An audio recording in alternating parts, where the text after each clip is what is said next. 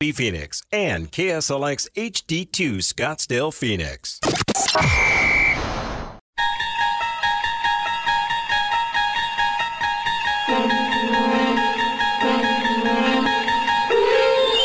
It's now time to enter the Sports Zone with your host, Bob Kemp. Third quarter. They've cut it to 11. Jokic just gets it off in time. It's up. Oh, good. Of course it goes in. Jokic from downtown. Anthony Davis just stares at him.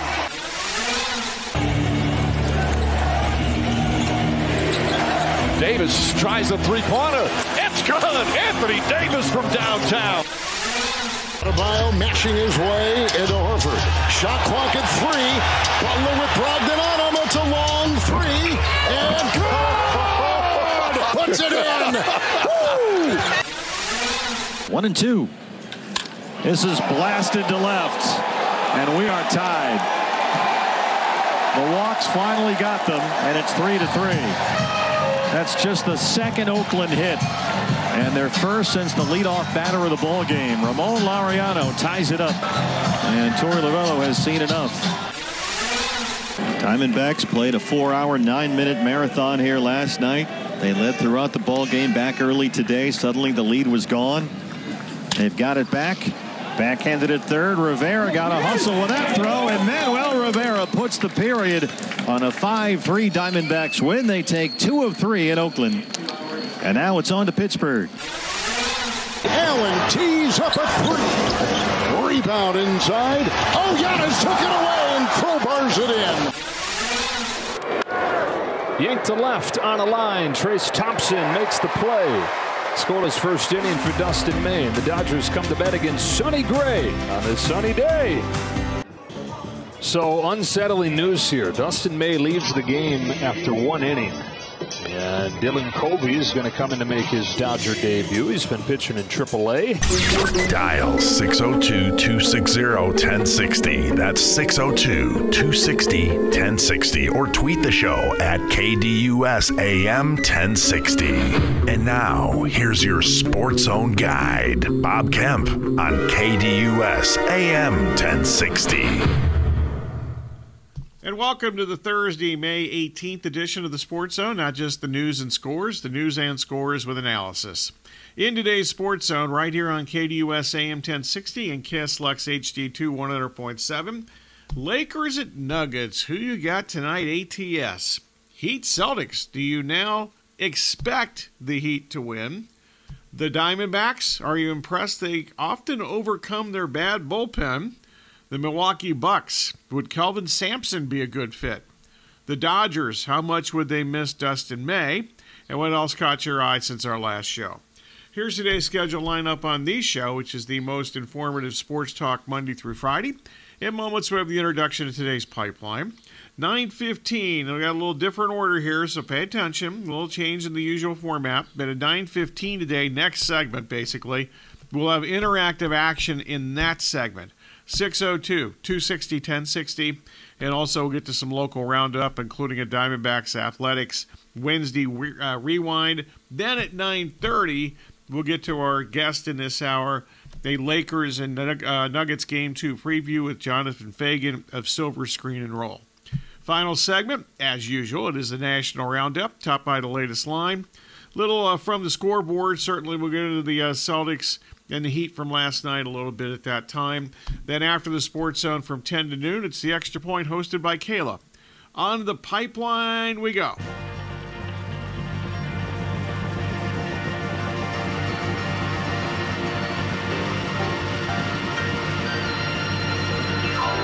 Time for today's pipeline, where the host reveals the hot topics for discussion. And we start with the KDUS poll question at KDUS1060.com. Today's question is who you got tonight, ATS in game two?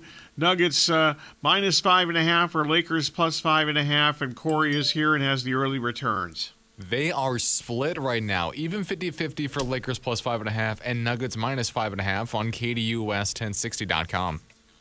The Nuggets are unbeaten in six home games this postseason. In fact, they haven't lost any home games since March. Uh, meanwhile, the Lakers are uh, trailing in a series for the first time this postseason. Today's Twitter poll question Do you now expect the Heat to win the series against the Celtics? And Corey, what do we have here? This one also pretty close. Leading right now, though, is yes, 57.1% of the vote. No at 42.9% on KDUS AM 1060 on Twitter. That's good. We like those hotly contested poll questions. Jimmy Butler, not surprisingly, was outstanding at both ends of the floor, while Erik Spoelstra almost always puts his players in the best position to win.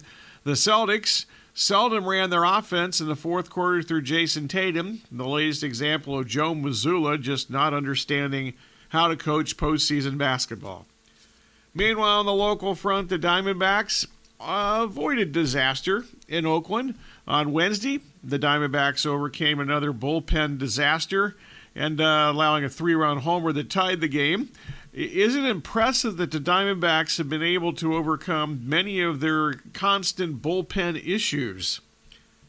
Meanwhile, spanning the globe, the Milwaukee Bucks have interviewed Kelvin Sampson to be their next head coach. He is a former Bucks assistant coach. Also, is an assistant coach with the Rockets before he came, became the head coach at the University of Houston.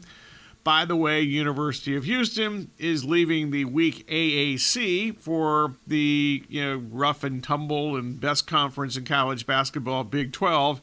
They're making that change before next season. That might. Uh, I'm guessing that has something to do with Sampson's interest here. Uh, would Kelvin Sampson be a good NBA head coach? Whether it's in Milwaukee or somewhere else. Meanwhile, the, uh, the Dodgers, they won and lost yesterday. They won the series finale against the Twins, but starting pitcher Dustin May, with uh, who was actually less than two years off of Tommy John surgery, left the game with uh, elbow pitching elbow soreness, and he's going to have one of those PRP injections. He's going to be out for a while. So, how much do the Dodgers' expectations take a hit with Dustin May expected to be out, at least right now, for a while? Also, in addition to all these outstanding questions and topics, what else caught your eye since our last show? All right, that's the pipeline for today. We'll get to all these tremendous topics and much more during today's sensational one hour radio program. Don't forget the extra point with Kayla following from 10 to noon. So, two more hours of radio excellence. Also, anything else on your mind falls into the general discussion category. So, whether it's from the pipeline or a sports topic on your mind, 602 260 1060, or you can tweet the show at KDUSAM 1060 or twitter.com slash KDUSAM 1060. Basically, the only rules are accuracy and objectivity. If you violate those rules, or if you're just simply bad, you will be the target of this.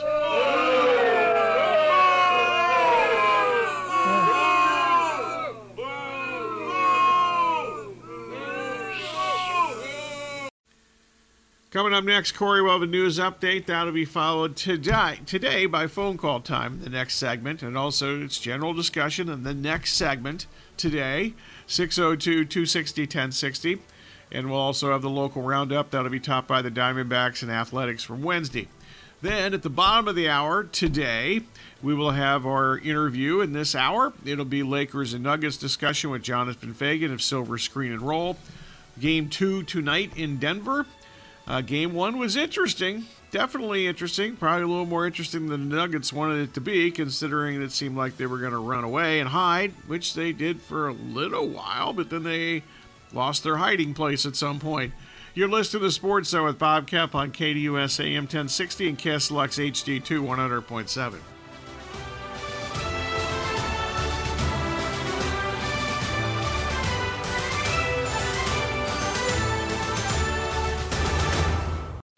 Listener rewards for you with the KDUS 1060 app. Download today to hear all of the national and local shows you love. That's the KDUS 1060 app. It's time for today's local roundup. All right, folks, a segment earlier than usual if you want to get in. 602 260 1060, general discussion, 602 260 1060. Jump aboard right now. We got time and room for you right now in this segment for this hour. Welcome back to the Sports Zone with Bob Kemp on KDUS AM 1060 and KSLX HD2, your home with the Dan Patrick Show, live Monday through Friday from 6 to 9 a.m. In addition to the local roundup, once again, one segment earlier than usual. If you want to get in right now, phone call wise, 602 260 1060. This is your time to participate. On to today's local roundup. The Diamondbacks, they scored twice in the ninth inning to avoid an embarrassing series loss to the worst team in baseball. Uh, Arizona broke a 3 3 deadlock in the type, top of the ninth inning. Jose Herrera, an excellent at bat. He was down 0 2 in the count, 0 2 in the count, and ended up getting a sacrifice fly to give the Diamondbacks the lead. And then Ketel Marte added an insurance run with a two out single. That gave them a 5 3 lead. They eventually win 5 3. The Diamondbacks continue uh, to benefit from the long ball. Christian Walker, who's been tremendous so far this season, and Corbin Carroll, who's been slumping a little bit here lately.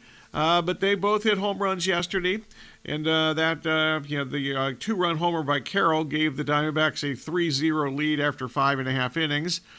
There was good and bad on the mound.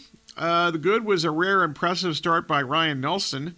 He did not allow a run in five and a third shutout innings, which is kind of redundant since I said he didn't allow a run and then mentioned shutout innings.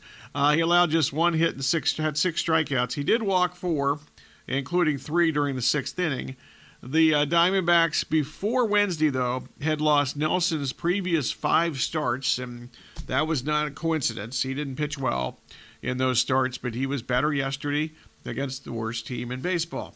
Meanwhile, the bat of the mound, another multiple home run, uh, you know, multiple run home run, I should say, from a relief pitcher, Luis Frias, who was recalled from AAA earlier in the day because they were short on bullpen arms after the 12 inning game the night before. Well, not surprisingly, Frias walked two guys and gave up a three run homer that tied the game. That to Ramon, uh, Ramon Laureano, who's been struggling mightily this season and in this series. But uh, Frias, over the last two seasons, he's just basically been a base on balls machine, rarely able to throw strikes. And unfortunately, constantly giving Frias another chance, he's had multiple another chance situations, is just another example of how few major league pitcher or major league level pitchers the Diamondbacks currently have in their organization. If they had more options, there is no chance that Frias would continue to get these multiple chances to try to prove himself because he's just not a major league pitcher. Bottom line, the Diamondbacks are 8 and 5 in the 13 game stretch against the Nationals, Marlins, Giants, and Athletics. And uh, that gets, uh, you know, you know I, I, keep hearing that the Pirates are a good team. Well, they were, uh, but they have not been good for, you know, to upper, you know, close to three weeks.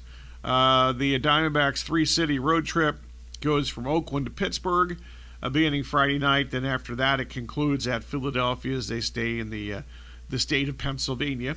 Zac Gallen will get the start in the opener, the series opener against the Pirates on Friday night. The Diamondbacks are seven and two in games started by Gallen. The Diamondbacks are 18 and 17 in other all other games which have not been started by Gallen this season. Meanwhile, they mentioned the Dodgers. They lose Dustin May, but they won the game yesterday, so they've now won 13 of their last 16 games, and uh, they're starting to pull away a little bit. They're up uh, 12 games over 500 now. The Diamondbacks sitting at 25 and 19. San Francisco has actually moved ahead of the Padres uh, in the standings. San Francisco uh, sweeping the series. I, I, think I incorrectly said that they lost on uh, Tuesday night against Philadelphia. They actually beat them. So the uh, the Giants sweep the series at home against the Phillies. So the Giants are now 20 and 23. The Padres lost a home series to the Kansas City Royals, and once again the Padres offense not doing anything. And now Manny Machado looks like is going to go on the injured list after he was hit by the pitch on Monday night. Padres are now 20 and 24 on the season, and Colorado bringing up the rear, but not by much. The Padres are almost in last place in the National League West. They're only one game ahead of Colorado, which is 19 and 25 at the start of the season. All right. Meanwhile, the Cardinals. Uh, I didn't get to this yesterday, but I will mention it right now. They announced their preseason schedule on Tuesday. Arizona begins the preseason on Friday, August the 11th. You all want to write this down. Friday, at least it's not Friday the 13th when they uh, start their season schedule for the preseason. Uh, the home game against the Broncos. Uh, they play them seemingly every season. In fact, it's said in the uh, press release it's the Cardinals' 15th preseason matchup against the Broncos in the past 20 years, but it's the first since 2019. Uh, Denver had visited Arizona in the preseason in uh, 2018, by the way. Meanwhile, the Celtics are, they play the Celtics. The Cardinals remain home. They play the first two, uh, you know, three games in preseason now. Remember, the first two preseason games are at home. The second one's against the defending Super Bowl champion Chiefs on Saturday, August the 19th. And since there's only three preseason games, many teams now use the so called dress rehearsal game in the preseason week two, their second game in the preseason. And if that's the case for the Chiefs, and I don't remember, or I don't think it's not, I don't think it's a case of me not remembering. I think it's more like a case that I just don't care about the preseason. Uh, so I'm not sure what the Chiefs' approach is to the preseason, whether it's uh, the week two is their so-called rehearsal game or not. But uh, they play the Chiefs at home in week two. Then they end the preseason, the Cardinals in Minnesota against the Vikings on Saturday, August the 26th. And uh, they used to play the Vikings quite a bit in preseason too, but they have not played them in the preseason since 2019. Meanwhile, a former Cardinal was actually signed on Tuesday. The Steelers signed Hakeem Butler. I had completely forgotten, and with good reason, about Hakeem Butler. He had a good a good season in the XFL. I read which is apparently why the Steelers have signed him. Uh, he was Butler was a fourth round pick of the Cardinals in 2019. If you were listening to the show in 2019, it took literally at least maybe maybe less than a week in training camp to seriously question as to whether if he actually got open, whether he would catch the ball when he was open. He was really bad. He was really good at Iowa State. I did not have a problem with the Cardinals when they actually drafted him at the time. Actually, I'm pretty sure that I might have said that the fourth round, that seems kind of like a bargain. But he was awful in training camp. One of the worst training camps the card of any Cardinal I've ever seen. And uh, within uh, you know, another year, he was gone uh, from Arizona. He was like a journeyman tight end. Journeyman is a you know, quotes and at best a journeyman tight end in the NFL uh, before the XFL season that uh, some witnessed, not I, because there's not a chance in hell I'm going to watch any football other than the NFL when I don't have to. I get a little tired of watching the NFL during the season. It's a grueling exercise as a talk show host if you do it right, and hopefully I'm doing it right. Uh, I'm not going to watch football in the off season to you know satisfy my so-called football or professional football attitude uh, you know, appetite. Uh, it's just it's the, the NFL level of play has decreased in recent years. I'm not going to watch some Mickey Mouse league. There's two of them, I guess now. There's not a chance in hell I'm going to ever watch any of those games. Meanwhile, basketball wise, the U of A basketball program got some good news earlier this week. I mentioned this briefly yesterday, just didn't have time to get to any more detail to it. But Pelle Larsson has announced his return to the U of A next season. That's where he is now officially withdrawn from the 2023 NBA draft. He was actually invited to the NBA's uh, you know, G League Combine, which is going on right now in Chicago, but he did not attend the event uh, the, the, you know, this past weekend actually, I think this is the official combine thing that's going on now, but they had the G League combine before. He decided not even go to that. Uh, two years ago, Larsson was voted the uh, sixth man of the year in the Pac 12. Then last year, they actually started him for a few games before they decided, like, mm, I'm guessing about halfway through the season, that uh, they should just bring him off the bench, and he was better and they were better. More importantly, he was the U of A's by far. He was their best defender. That says that's a lot. He was good. Uh, it doesn't say a lot that he was the U of A's best defender because he is one of the few players that the U of A has had during the Tommy Lloyd era that has any interest in playing defense. All right, next segment. We will get to a Lakers and Nuggets game two preview. Harrison Faigen, scheduled to join us from Silver Screen and Roll. Very interesting first game. You know, the adjustments of the playoffs is something, something that's certainly something that you hear about, and it's legitimate. I mean, it certainly happens. I think it happens more early in series than it does later in the series. So we're between games one and two.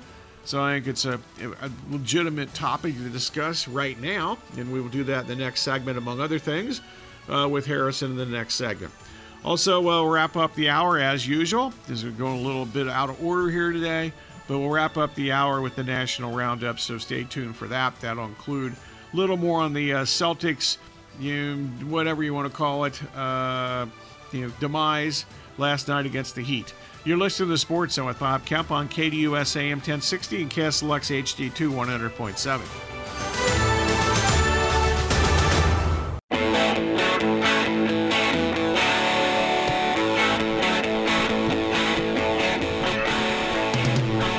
Sports Zone with Bob Kemp on KDUS AM 1060 and KSLX HD2 100.7. Lakers look to hand the Nuggets their first postseason home court loss in uh, game two tonight of the Western Conference Final.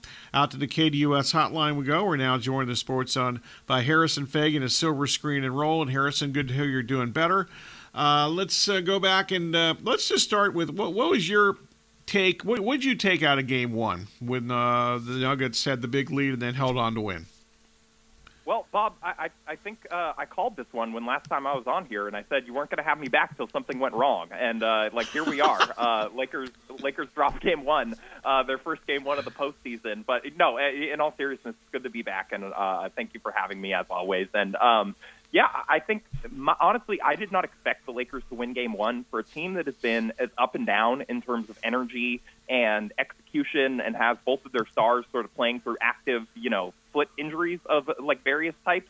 I just didn't think. I thought with the altitude in Denver, getting making that adjustment, I just thought that it was going to be too hard for them to turn it on and steal game one, especially against a team that in the Nuggets is frankly better than either of the teams that they've played so far, and you know has home court advantage for a reason, and was going to be extremely motivated to come out and show, you know, hey, we have home court advantage. Like we had a better record than this team. We are the title. I think they're the title favorites at this point, or they're up there, um, or we are favored mm-hmm. in the series for a reason. And you know, I thought they came out and showed many of those things. Yeah, the altitude thing. Yeah, we just watched the Suns. They lost all three games yeah. in Denver, and a lot of the media folks here you know, blame the altitude, which I kind of think was a little ridiculous.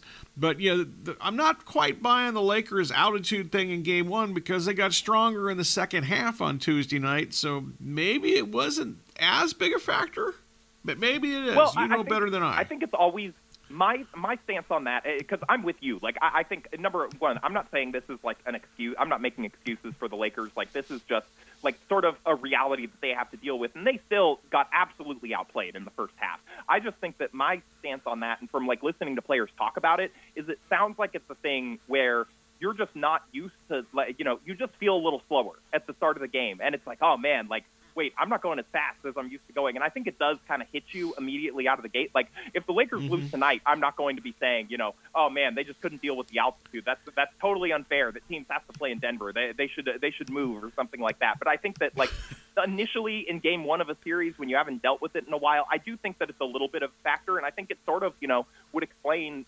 partially that slow start and them just getting absolutely kicked in the teeth for you know an entire first half uh, before kind of starting to figure some things out and maybe acclimate and adjust in uh, in the second half. But yeah, I mean, all credit okay. to Denver because they they absolutely came out and earned that one and took it. I was not trying to say that, that you know put an asterisk on their victory.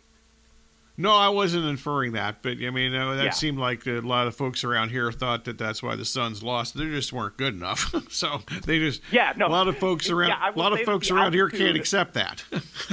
I'm I'm sure the altitude did not help, but I don't think the altitude was the reason that the Suns supporting cast that is not very good was not very good. You know, right? Exactly. Totally agree. Okay, so the Nuggets got they got, they scored 132 and they shot 55% in game 1. Yet Lakers had the previous ranked top uh, playoff defense. So why were the Nuggets so efficient and effective offensively in the game 1? At least through three yeah, quarters you know, I, they I were. Think, Yeah, through three quarters they were, and I think that they're, we're going to continue to see more of that. I don't think, you know, I, I'm sure that we were going to talk about this, but the Rui adjustment of putting him on Jokic and allowing Right. AD to roam, like I think that that made a difference. And part of the reason that I think that the Nuggets were able to get going so well in the first half is that, you know, while AD is an incredible defender, in my opinion, the best defensive player in the league right now, you know, especially given what he's shown during this playoff run, just like uh, unbelievable stuff. But he is at his best when he is able to roam and kind of serve as that secondary, like, I'm going to blow these attacks up. I'm going to make your life miserable at the rim, coming in from the weak side and, you know, making you think about every single pass and shot that you're taking. And so, like, while he can somewhat capably defend Jokic one on one, or at least make life a little bit difficult on him. I think that you know when you take him out of that roamer role, you're taking him out of what makes him most effective and most devastating as a defender. And so I think that you saw a little bit early on in the first half. Number one, the Lakers starting lineup going small to start that game. You know, Denver's Denver has a big lineup for the most part. You know, Jokic is obviously gigantic, but everyone across positionally across their team is fairly large for their position group. You know, at least in that starting unit, and they, unit, and they were shooting over that three guard Lakers backcourt like they were folding chairs. And so I think that was part of it was, you know, if you have AD where he's certainly not going to roam off of the two-time MVP, and then, you know, you have LeBron and D'Lo, these guys that are sort of, you know, charitably not going to be described as the most active help defenders uh, in the league.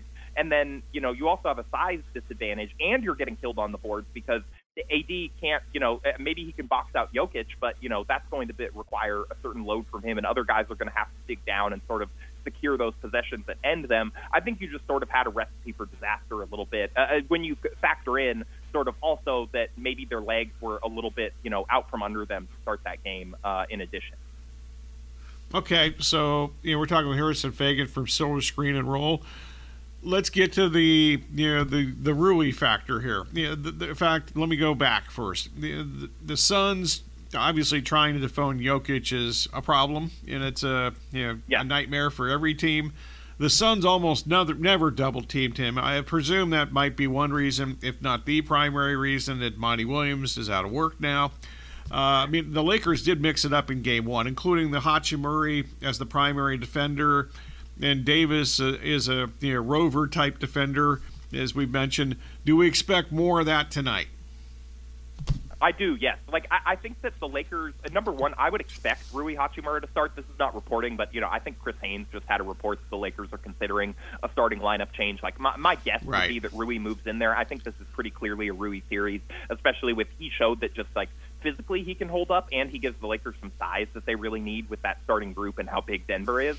Um, and so I would expect him to start. I think that'll be part of the adjustment. I don't think think that uh, you know I know the, the it's been like a fairly common take that like oh like the Lakers figured it out. They you know they they got this and now now that they have this sort of defensive strategy I, I don't think that you can throw the same thing at Jokic for you know 38 minutes or however many he's going to play and not get sliced and diced. Like he is maybe the best passer he's the, probably the best passer in the NBA right now probably the best big man passer ever, or at least up there. You know, you're not going to be able to show him the same look for an entire game and not have him figure it out. But I think that what the Lakers have to do is vary things up. I think you're going to see some Rui on him. I think you're going to see AD as his primary defender at times. I think that uh, honestly, I would expect to see LeBron as his primary defender at points because that is something where LeBron is not always the most engaged defensively anymore, nor can you really expect him to lock in for you know his entire minutes load on that end at age 38. But I, one of the few areas where he never really sort of lets go of the rope is as a post defender because you're not going to show him up. Like you know he knows that no one's going to notice he gets back cut six times a game or whatever. Or most fans are not going to notice that. But you know he's not going to let himself just get back down and put in the basket. And so I think that having him on Jokic for various points might be another look that the Lakers go out there and throw while having, you know, I think they're going to send some hard doubles. I think at times, I think at times they're going to sort of like uh, dig down and sort of fake the double team. I think that they're just going to try a bunch of different stuff to at least make it so that Jokic does not feel like the reads are automatic, where he has to think about it at the very least every single time what the correct pass is in this situation. So Jamal Murray, he had 31 in game one. How should they try to deal with him? Yeah, I, I think that honestly, you know, I, I think that they're probably going to, you know, I think that we're going to continue to see Dennis on him a little bit. I, I think that, you know, to some degree, like Anthony Davis is probably going to have to come up and play higher, like when his man is out there in uh, like in screens with Jamal Murray and you know show a little bit more. But also at the same time, I think you know to some degree, you know, in the playoffs, you have to let the other team have something. You can't just only let their bad shooters have stuff. And like to some degree, I, I would expect that the Lakers, like if they're just going to get roasted for 31 every single night by Jamal Murray, I, I think to some degree they're just going to have to live with that because I, I think that so much more of their strategy is going to have to be predicated on trying to slow down Jokic and making sure that it's not just him absolutely killing them. But you can't you can't let it be both like they did in Game One, and so that's sort of the problem that they're going to have to find some answers to. So, kind of along those lines, is there anything else at the defensive end that the Lakers might or should do differently tonight? You know, I, I think there's going to be they're going to have to figure out because obviously, you know, if, if they go to the Rui on Jokic uh, adjustment, they, you know, they're going to have to. The Nuggets are going to have counters for that. They're going to be ready and trying to potentially get you know, um, like uh, like uh, try and get Aaron Gordon up setting those screens or something like that. Take AD out of the paint to sort of make that a little bit. We saw this with Golden State where the Lakers, you know, they sort of started to figure out the AD roamer, make it try to get him helping higher out of the paint. So the Lakers are going to have to come up with some counters to that and find some ways to kind of creatively get AD still down near the rim and get some extra help. And so, yeah, I I I think that we're going to see you know just sort of a variety of um, different strategies from them tonight. Talking Lakers and uh, Nuggets with Harrison Faigen for uh, silver screen and roll. Okay, they scored 126 points in the first game, including 72 in the second half. Other than hoping D'Angelo Russell actually makes a few shots, uh, you know, they did score 126. So sh- should they do anything differently at the offensive end in, in game two? Yeah, you know, I would expect LeBron to be a little bit more active going to the basket and trying to, like, I know he did hunt Jamal Murray a little bit, and I actually thought the, the Nuggets kind of threw him off a little bit by a couple times. They stuck Jamal Murray on him outright, and you could tell he was almost confused. He's like, wait, I don't have to run screens to get this guy on? Like, he's just on me? I don't, and the, the Lakers almost didn't know what to do because their whole offense was like, hey, we're going to hunt this guy, and the Nuggets just kind of gave him up. They're like, here you go, uh, good luck.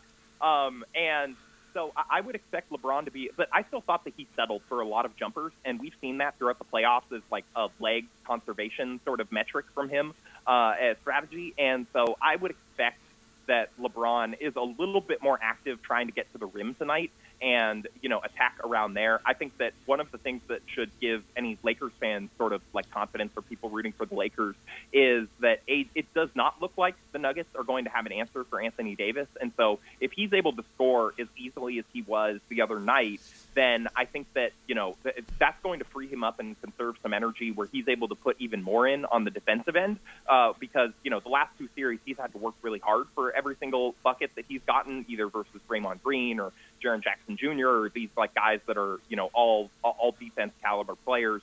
Jokic is charitably just not that, and is also too important to his team offensively. He's trying to stay out of foul trouble, and so I think if AD is able to score as easily as he was the other night, that is going to continue to be a good barometer for the Lakers. And uh, like I would expect them to, you know, I would expect D'Lo to not shoot that horribly again. LeBron, he almost had a triple double 26 points, 12 rebounds, 9 assists, but he did miss a three and turn it over in a couple of late game possessions. Might he change his approach uh, at the end of game a game if it's a close game? Yeah, you know, I want to say yes, just because we have seen him at various points during the playoffs lock in and try and get to the basket. But to, to be honest, I, I think some of that burst is just gone and it's not coming back, especially when he's playing through, you know, I'm sure you saw the comments of like, oh, like only the LeBron James of feet told me that I didn't need foot surgery and, you know, all that stuff. It's clear that he's playing through an active foot injury that has sapped some of that sort of burst a little bit. And so, and, but to be honest, even before that, you know, uh, sort of a hallmark of LeBron James' experience the last couple of years is that he he settles for jumpers more than you would like him to, especially at the end of games. That has been, you know, we have sort of a running bit in our, you know, like a silver screen roll group chat of like, oh, like I, I we know what plays coming out here at the end of the game is Le- LeBron pull up three. And sure enough, you know, more times than not, that is sort of the play, and the Lakers are going to sort of live and die with him taking those to some degree. I would like to see him getting going more to the basket late in games. I'm just not sure that I'm like ready to predict it. You know, along those lines, you know, Doug Collins, I think, was actually the best NBA commentator I've ever heard on television. He used to use the term fool's gold a lot when you know somebody made a shot that he probably shouldn't take? Is it like fool's gold when LeBron makes a few threes?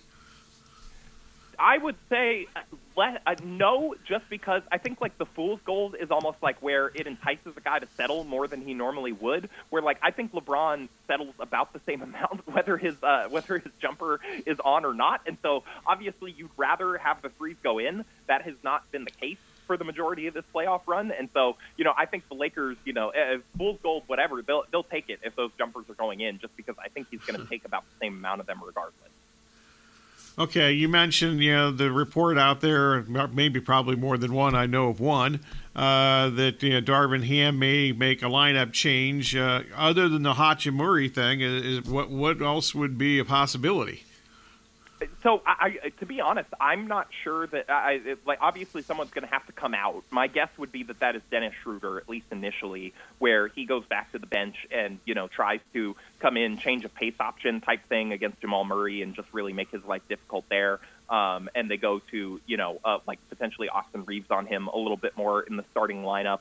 Um, but yeah, I mean, uh, for the most part, like that is sort of the adjustment that I would expect, just because I think that they just need more length on the floor, and I think Rui has clearly shown that he can play this series both defensively and offensively.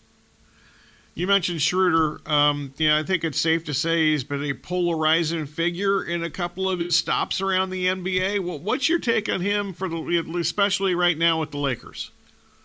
I think that he, I understand he has very much been a polarizing presence uh, during just his time in Los Angeles, his two stints in Los Angeles. And so, yeah, I, I definitely am aware of that rep and, uh, you know, the whole like you know how much money he turned down and how highly he clearly thinks of his game and how much he believes in himself that has led to you know like some like questionable shot selection at times and you know various teams you know doing better at times when he is not around but for the most part you know he's on a veterans minimum contract for the Lakers. He has, by basically any metric, vastly outperformed the contract that he is on with the Lakers uh, this season, given how many games he's been able to sort of help steal them, both in the regular season and how valuable he's been, you know, as a core member of their playoff rotation. So, yeah, like Dennis absolutely has his flaws.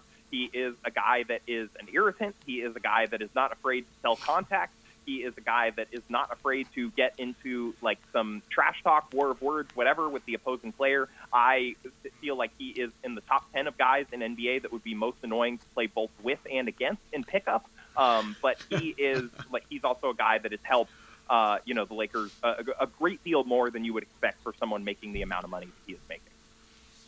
Okay, so the Nuggets, uh, you know, the number one seed, they're playing great. I mean, it's just not Jokic. You know, they're complementary players. Obviously, played well, especially at the end of the Sun series. What impressed you the most? Yeah, Michael Malone might be an answer to this too. What has impressed you the most with the Nuggets? So uh, Michael Malone is a good answer just because I thought the Denver scouting report was really, really good to start for the last game. I think that it was clearly, you know, on there. As they clearly have, you know, top bullet point on there, like, you know, run at every single opportunity possible. Run. This Lakers team is not a good transition defense team. If you secure the rebounds, like try and get out, you can like they're an incredible half court defense. But if we can get them running, you know, LeBron's not always going to get back. D'Lo's not always going to get back. You're going to be able to get buckets there. And then the other thing that I really liked from them was, uh, or I guess I didn't really like it, but I thought was very smart from them, um, was, you know, that they clearly had very high on the scouting report that when that LeBron Rui front court is in there while AD is off the floor, go to the rim like a heat seeking missile every single time. Go to the basket because, you know, LeBron's going to get some weak side blocks occasionally. Rui has shown that ability occasionally, but for the most part, you are going to get a layup line at the rim if you drive on that group. And so that is frankly why I would expect you know, potentially some Wenyen Gabriel minutes with those reserves when AD comes out at times just to get a little bit more rim protection on the floor. Even a guy that's like foul prone and can make them sort of earn it at the line versus just giving up easy layups every single time and is at least going to hustle, maybe create some second chance opportunities on the glass. But, you know, beyond the Nuggets coaching and stuff like that, I, I honestly was really impressed with Michael Porter Jr. Like, uh, defensively, yeah. he leaves something to be desired, but I thought that the moment uh, did not look too big for him offensively, and I was really impressed by how you know how he attacked his matchup, and he saw that the Lakers were sort of frankly disrespecting him a little bit with the way that they were guarding him, and he you know was more than ready to take advantage. Okay, so the start of this game, the Lakers got out. Actually, the Nuggets had 20 of the first 23 rebounds in this game the other night. How's that happen? Yeah, you know, you know, I, I, that that is to some degree. I think that's part of that is the AD on Jokic matchup takes him away from the basket. He is the Lakers' obviously best rebounder. Um, LeBron was not as active on the glass as he's shown he can be during his career. I, I think just really no one was digging down, and the Nuggets, you know, again, it was on their scouting report that like, hey, if AD's away from the rim, there are going to be, you know, uh, uh, offensive rebound opportunities there, and they took advantage. And I think, frankly, just like out hustled and out executed the Lakers on that end. Okay, so bottom line here, the Lakers are roughly getting, depending on where you do your business, if you do business and bet on games, uh, Lakers are getting five. Let's go five and a half. That's the number we're using here. Uh, would you take the Lakers plus five and a half? And what do you think their chances of winning straight up would be tonight? I, I do think I expect. I, I'm definitely not a gambling guy, and so like I, I think you know I would expect them to keep it close. So yeah, I, I think I would take that line. Um, and you know, again, limited gambling experience aside, um, and I would also say that I, I do I do expect them to win tonight. I think that they're going to come out and try and throw a pretty good punch, tie this series up one-one, and then I would expect them to you know end up splitting back home if they eh, ultimately get that result, and then you know we're at a series. I I, I expect this series to be two-two going to Game Five, one way or the other. Okay, I got to ask. You, you, I have to ask now. After that, uh, who wins the series?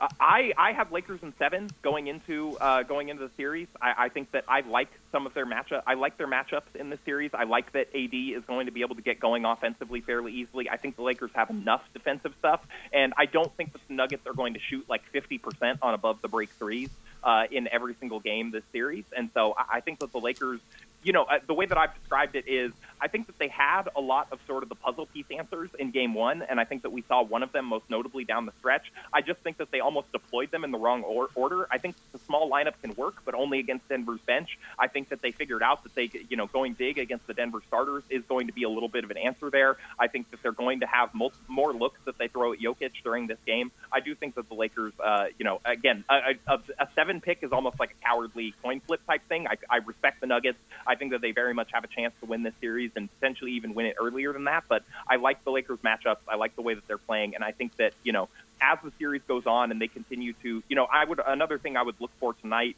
is for them to try and make Jokic work more defensively, try and like uh, really attack him mm-hmm. and tire his legs yeah. out. And I think that you know the fatigue factor from that as the series goes on and as the Lakers continue to be physical and sort of make him think about things, I, I think that they're going to be able to pull this one out. Harrison, always a pleasure talking to you. And for the record, uh, we, we would have uh, called you for today even if the Lakers had won game one. So, how's that? I'll, I'll take trust it. Me. Yeah, no, hope, uh, trust know, I, trust me on that. After they win in seven and take a victory lap too. Okay, I can remember that. No problem. Thanks a lot. I'm glad you're feeling better. Take care. All right, you, you too, Bob. See ya. All right, coming up next, we'll wrap it up in the Sports Zone. We'll have an update with Corey in between, and then we'll have the uh, conclusion of today's spectacular radio program with the shortest national roundup possibly in Sports Zone history. We'll get to a little from the last night with the uh, the Celtics losing at home, which is not exactly breaking news in the playoffs. The Celtics lose at home. Uh, against the Heat. And we'll have much more on that, I'm sure, in the uh, next two hours with the extra point hosted by Kayla. You're listening to Sports Zone with Bob Kemp on KDUS AM 1060 and KSLUX HD2 100.7.